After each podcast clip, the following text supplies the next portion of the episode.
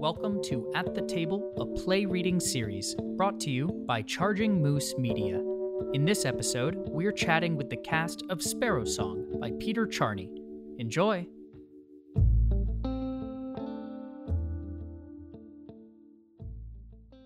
Good morning, good afternoon. Good afternoon. Hi. It's Saturday in various New York locations and outside Atlanta, yeah? Terry? Atla- uh, yeah, Atlanta, same That's right. time zone. Uh, We are all sitting here on Zoom, and I'm so thrilled to be here today with two of my very favorite performer, Mm. artist, creator friends to read Sparrow Song by Peter Charney. And before we get to all of that, which you've already heard, right? You That's have what I keep screwing up. I hope you point. liked it. Yeah, yeah, yeah. I hope you liked it. We already did it and you were a fan. Before that, we're going to talk a little bit with these two wonderful humans. So let's start right here with Miss Terry. If you want to introduce yourself and tell us where you are and how you are. Uh, well, my name is Terry Burrell. I'm here in Atlanta, Georgia, and I'm doing actually pretty well. Uh, you know, I'm lucky that I'm not sort of cooped up in an apartment somewhere. I can go out in my backyard, and every Friday night at five o'clock, our neighbors meet at the other end of the cul-de-sac. They bring their chairs and some beverage, alcoholic beverage, and we socially distance and we just shoot the shit. You know, it's very Ah, nice. It's great. That's It's lovely. very nice. But I've been busy. I've been busy here, and I did a. Um, I was the host for a virtual fundraiser they're going to do tonight for theatrical outfit. So I went in yeah, um, Thursday and I just shot it, and shot my pieces, and it was nice to get out and feel like I was doing something normal. You Yeah. know, get into makeup and costume and blah blah blah, and and then I didn't have to contend with rush hour traffic like it usually is here in Atlanta. You know, getting home was a breeze. So that's how I'm doing. Oh my gosh. I, I'm so glad. How is, um, this feels like a bit of a fraught question and perhaps it should be right at this moment, but how would you describe both with the, you know, current this week's events, but also general pandemic, how, how does Atlanta feel right now? How does it At- feel to you? Atlanta feels relatively calm. I didn't know until last night we were watching the news. We were seeing people being very angry and protesting in the streets. I thought it was Minneapolis. And my husband said, Where in Atlanta is that? And I said, Atlanta. He said, Look, and I see Atlanta, Georgia. And it was downtown near Peachtree.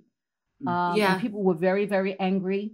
You know, I I don't personally ascribe to looting and and and, and you know busting out windows and stealing and that kind of thing. And I think it's a certain type of person that does things like that. But I was reminded of something that Martin Luther King said, and he said that violence is the language of people who are not heard.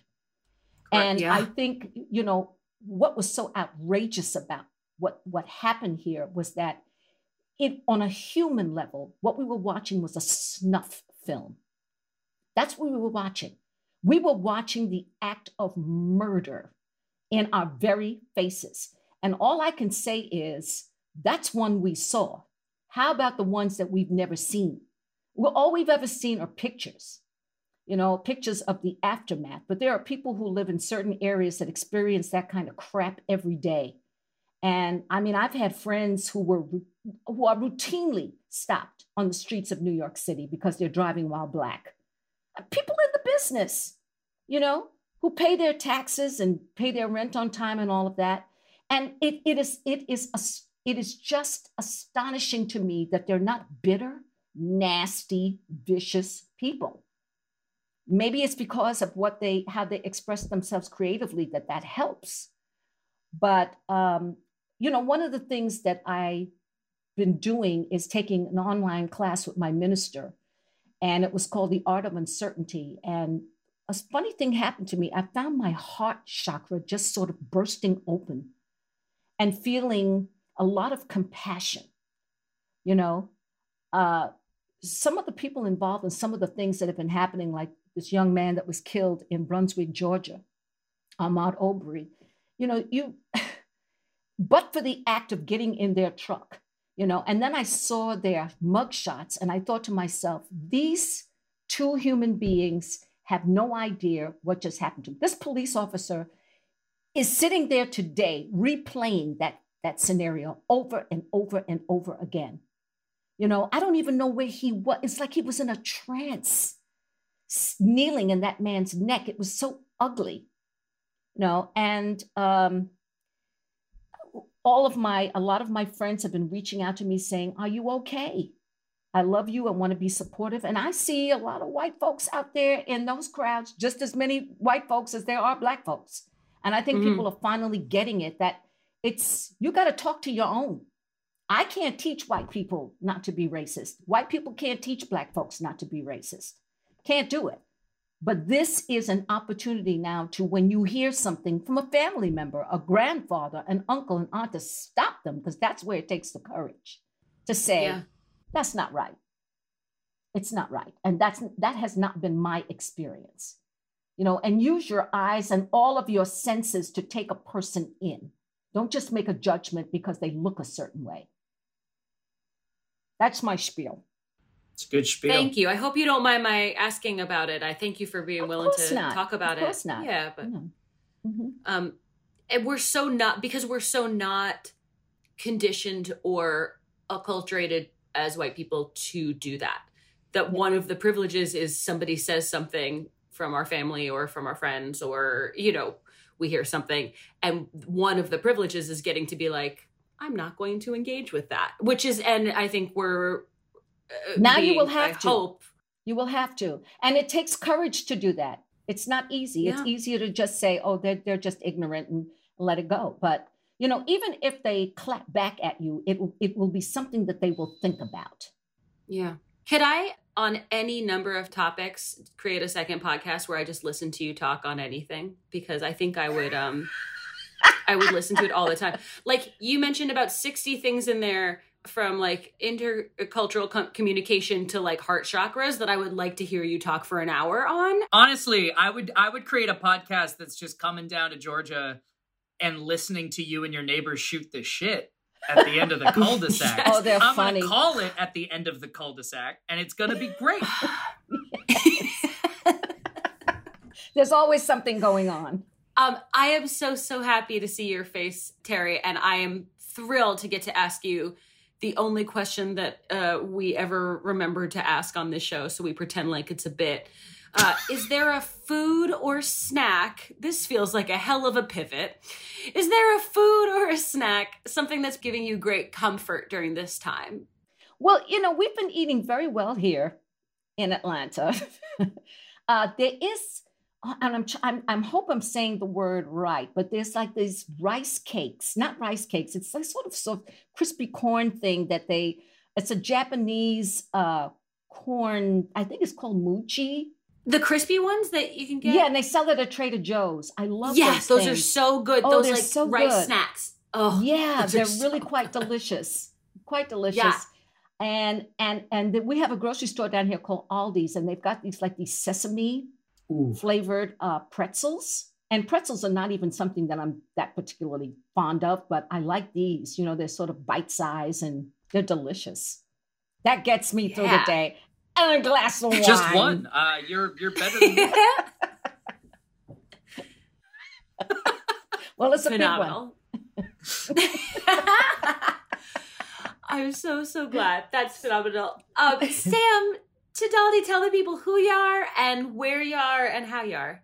Oh, okay. Um, I my name is Sam Tidaldi. I am presently uh in the in the wilds of of of Cobble Hill, Brooklyn, um, which is decidedly not wild. It's very uh a lot of lot of prams, a lot of baby strollers. Um, I'm okay. I'm okay. I'm I'm very thoughtful about what's what's happening. So I feel especially uh tongue tied, which I think is a nice. You know, it's good to be thoughtful and and to untie my tongue sometimes. So I'm very thoughtful. I'm a little like uh, my mind is a little jumbly right now. Just what with everything that's happening and has been happening. But other than that, I'm going to pivot. I'm uh, I'm okay. You know, this this this time has been, you know, there's lots of people being like I'm doing amazing things, I'm creating amazing things. I've taken up a new hobby. I have done uh I think none of those things. um not a not a single one. Uh, every day No. around five o'clock, I put on real clothes. Wow. Yeah, um, but uh, I don't know. I'm, my brain is so jumbly right now.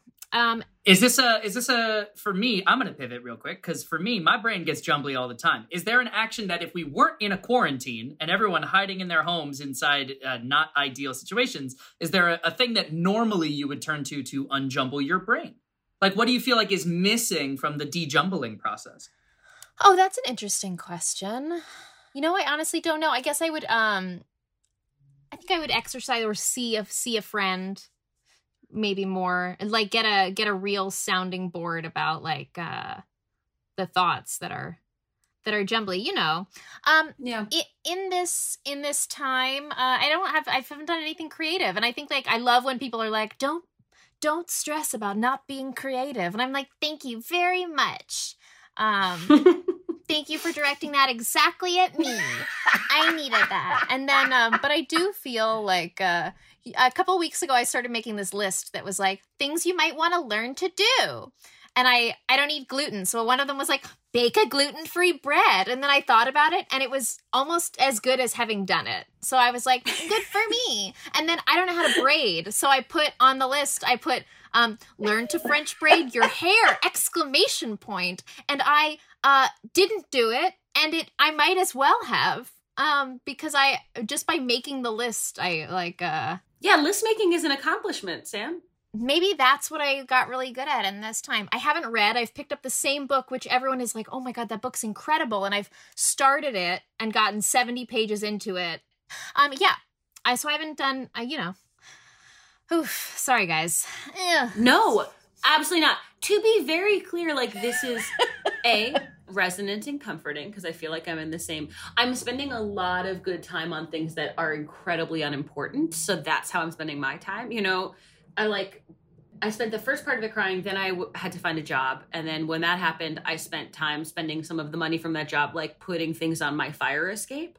So like that's how I've spent ten weeks is like putting things on my fire escape Like what? Plants? plants. Well, they're not plants yet. They're seeds and dirt, but I feel hopeful right now. Well, you you know what? When it all started, the first thought I had was that I wanted to plant vegetables Mm-hmm. because I kept thinking, I don't know where this is going to go. It's how it's going to affect our food supply, all of that. And then I talked to this Yeah. friend of mine who's very metaphysical and very wise. And I told him, and he said, Well, you know what you're doing when you do that, Terry. And I thought he was going to say something negative. And he said, What you're doing when you do that is that you're saying that you believe in a future.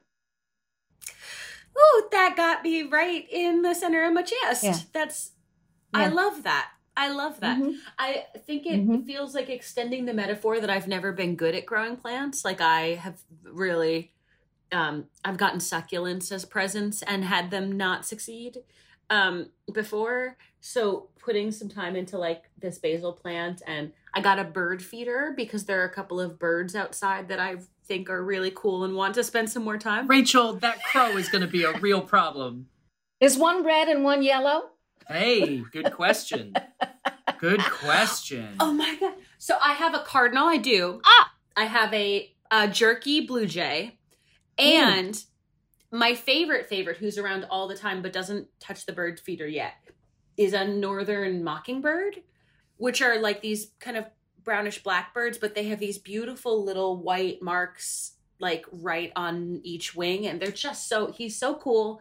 I just never knew i was going to be a bird person. I'm finding a lot of comfort in the like shrinking of my life right now and like the like the the, the essentialsness. So you doing nothing sam feels like resonant and lovely to me. Like the the ritual of like when you change your clothes to my mind right now i'm like that must feel like such an accomplishment. Like that sounds lovely to me. It is an accomplishment. I'm also like the the birding thing is so interesting because I my friend I have a friend Molly Molly Hager. Um she hates birds Friend of the pod, Molly Hager. friend of the pod Molly Yeah. Hager um hates birds and I haven't ever thought about them that much but I think all the time inside and and isolated I heard this bird last week at first I was like someone is being murdered and I was like, mm. oh my, and, and I had just, and I had just been talking about Rear Window because I'd never seen it, and then I watched it, so it was all like I was very, you know, I had a lot of Hitchcock in my brain. I was like, someone is getting murdered, and I can, it's very close, and I need to figure out where it is. And then I realized it was a bird. Just mm-hmm. the thirstiest birds mating call being like somebody like just like crying into the void being like someone like copulate with me immediately. And it was it sounds i i have a recording of it and it sounds desperate and i'd be like watching i i'm almost done with the wire i have two episodes left so i'd be like deeply invested and this bird in the middle of the night would be like "Ah, da, da, da," like and just like all night trying to get someone to uh to do the birds and the bees business with it and it went on for days and then all of a sudden it was happening during the day like and it was had only been at night and this poor bird just wanted to just wanted to do it Just so wanted bad someone to love him. yeah. Yeah. and then i Mhm. haven't heard it in a few days and i got really sad Well, but uh, maybe he's, you know, maybe he's uh, Maybe he busy. succeeded. Yeah. Yeah. maybe he got what he needed but Yeah, now he's gone great. he, he just he flew the coop right after he got what he needed i just thought he was going to be Or a closer friend he's there and quiet. maybe yeah Get a bird feeder. bird feeder. i'm afraid because i saw a raccoon outside Reese, like Uh we were out on the fire escape and then i saw a, rac- a really big child-sized They're raccoon getting huge. Yeah.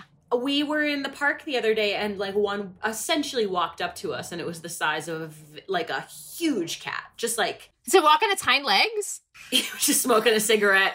Uh, yeah. Uh, we were over on like 96. We took a walk to Central Park. That was like our big. We've been out of the house like outside of our. To uh, you know, we've gone out to take the trash out and things, but in terms of actually leaving our our block and and this area, we've been out four times since March 12th. Uh, I uh, I could talk to both of you all day. I really, really could. Oh, Sam, before we move We on, have, we though, have questions. what is the food snack meal anything that's getting you through the getting you through the quarantine Um, well, um, I I'm really lucky. Uh I'm living across from a Trader Joe's right now.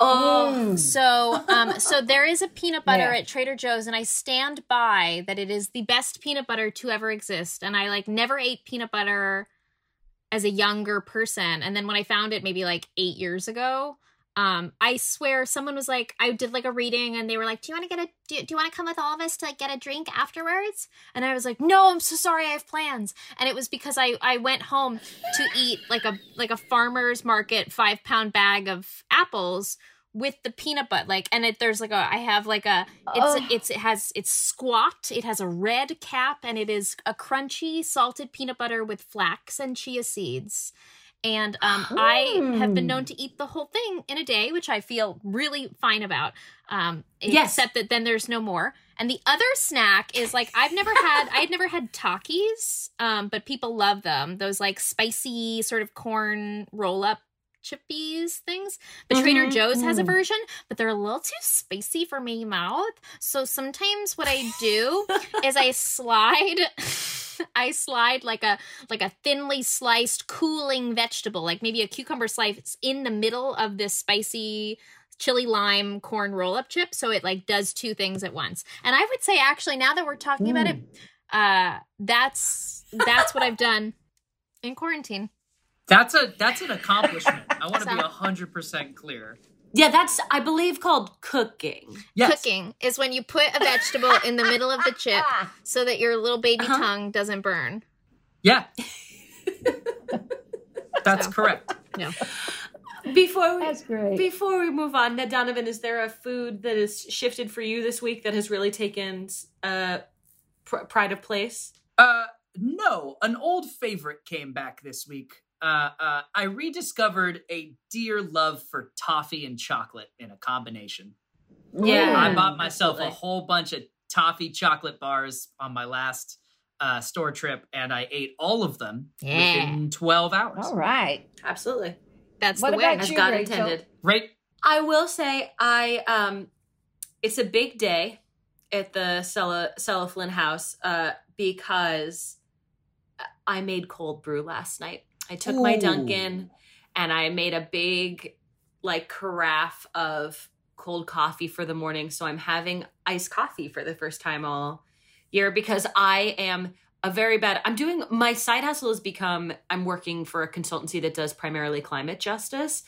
And my biggest thing that I'm doing to negate that work is I was such an iced coffee person and I'm such a uh, from New England, so I'm such a dunks person. Sure. And I would go every day and get those plastic cups of I knew it was bad. I knew it was bad, but I didn't have the things at home to make the iced coffee and then realized what a dumbass excuse that was.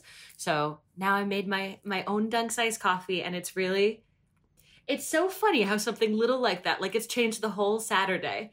Like my sister called this morning and was like, What's up? And I was like, Oh, well, okay. Uh, it's pretty exciting. Like that was the whole I woke up and was like, I'm gonna have a nice coffee. that was my whole so it's funny that again, the shrinking, but the the the little pleasures have gotten very, very large. So it's cold brew, Ned. It's cold brew. Good. For me, Yeah. you know, the the little pleasures. It's also why I'm talking this fast. Ra- Rachel knows this, and you two have only just met me, but but my coping mechanism for troubled times is make weird art a lot, and Mhm. I just make things, Mm. and you know, I haven't.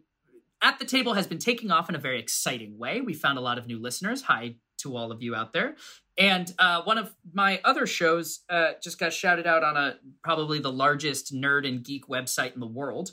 And so uh, uh, everything's very exciting. But I also the other day was Cool, man. pack, and I was like, I accidentally forgot to enjoy little things at a time when little things are supposedly the thing that help.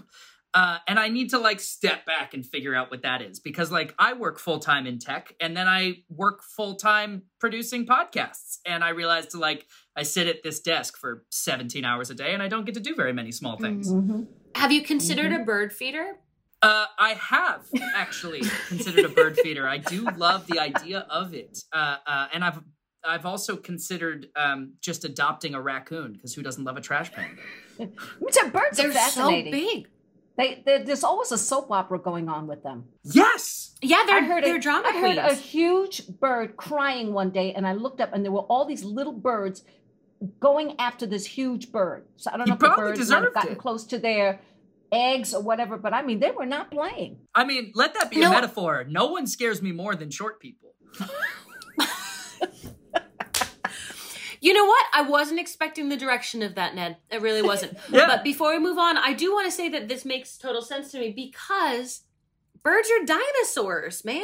They are. They are. Birds are. are dinosaurs, and that's Mhm. fearsome. And on that note, Listen, I heard a whole NPR lecture about ducks and the size of their penises. They're Stop. I never knew the ducks had penises. I never knew that. peenie.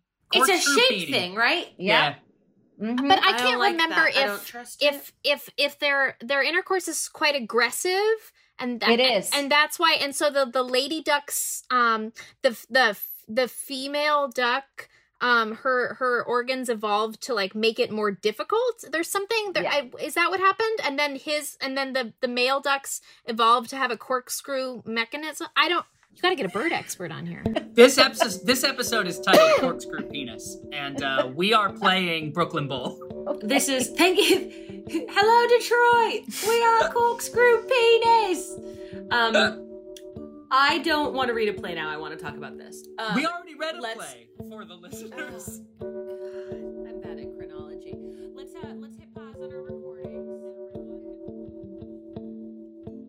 You've been listening to At the Table, a play reading series, produced by Charging Moose Media. We are hosted by Rachel Flynn and Ned Donovan. Our artistic director and senior producer is Rachel Flynn. Editor is Ned Donovan. Associate producer is Megan Bagala. Music by Marcus Thorne Bagala. Thanks to our cast Terry Burrell and Sam Tadaldi. To learn more about them, visit our website at chargingmoosemedia.com slash at the table podcast. Be sure to listen to our playwright interview episode releasing next week. See you next time.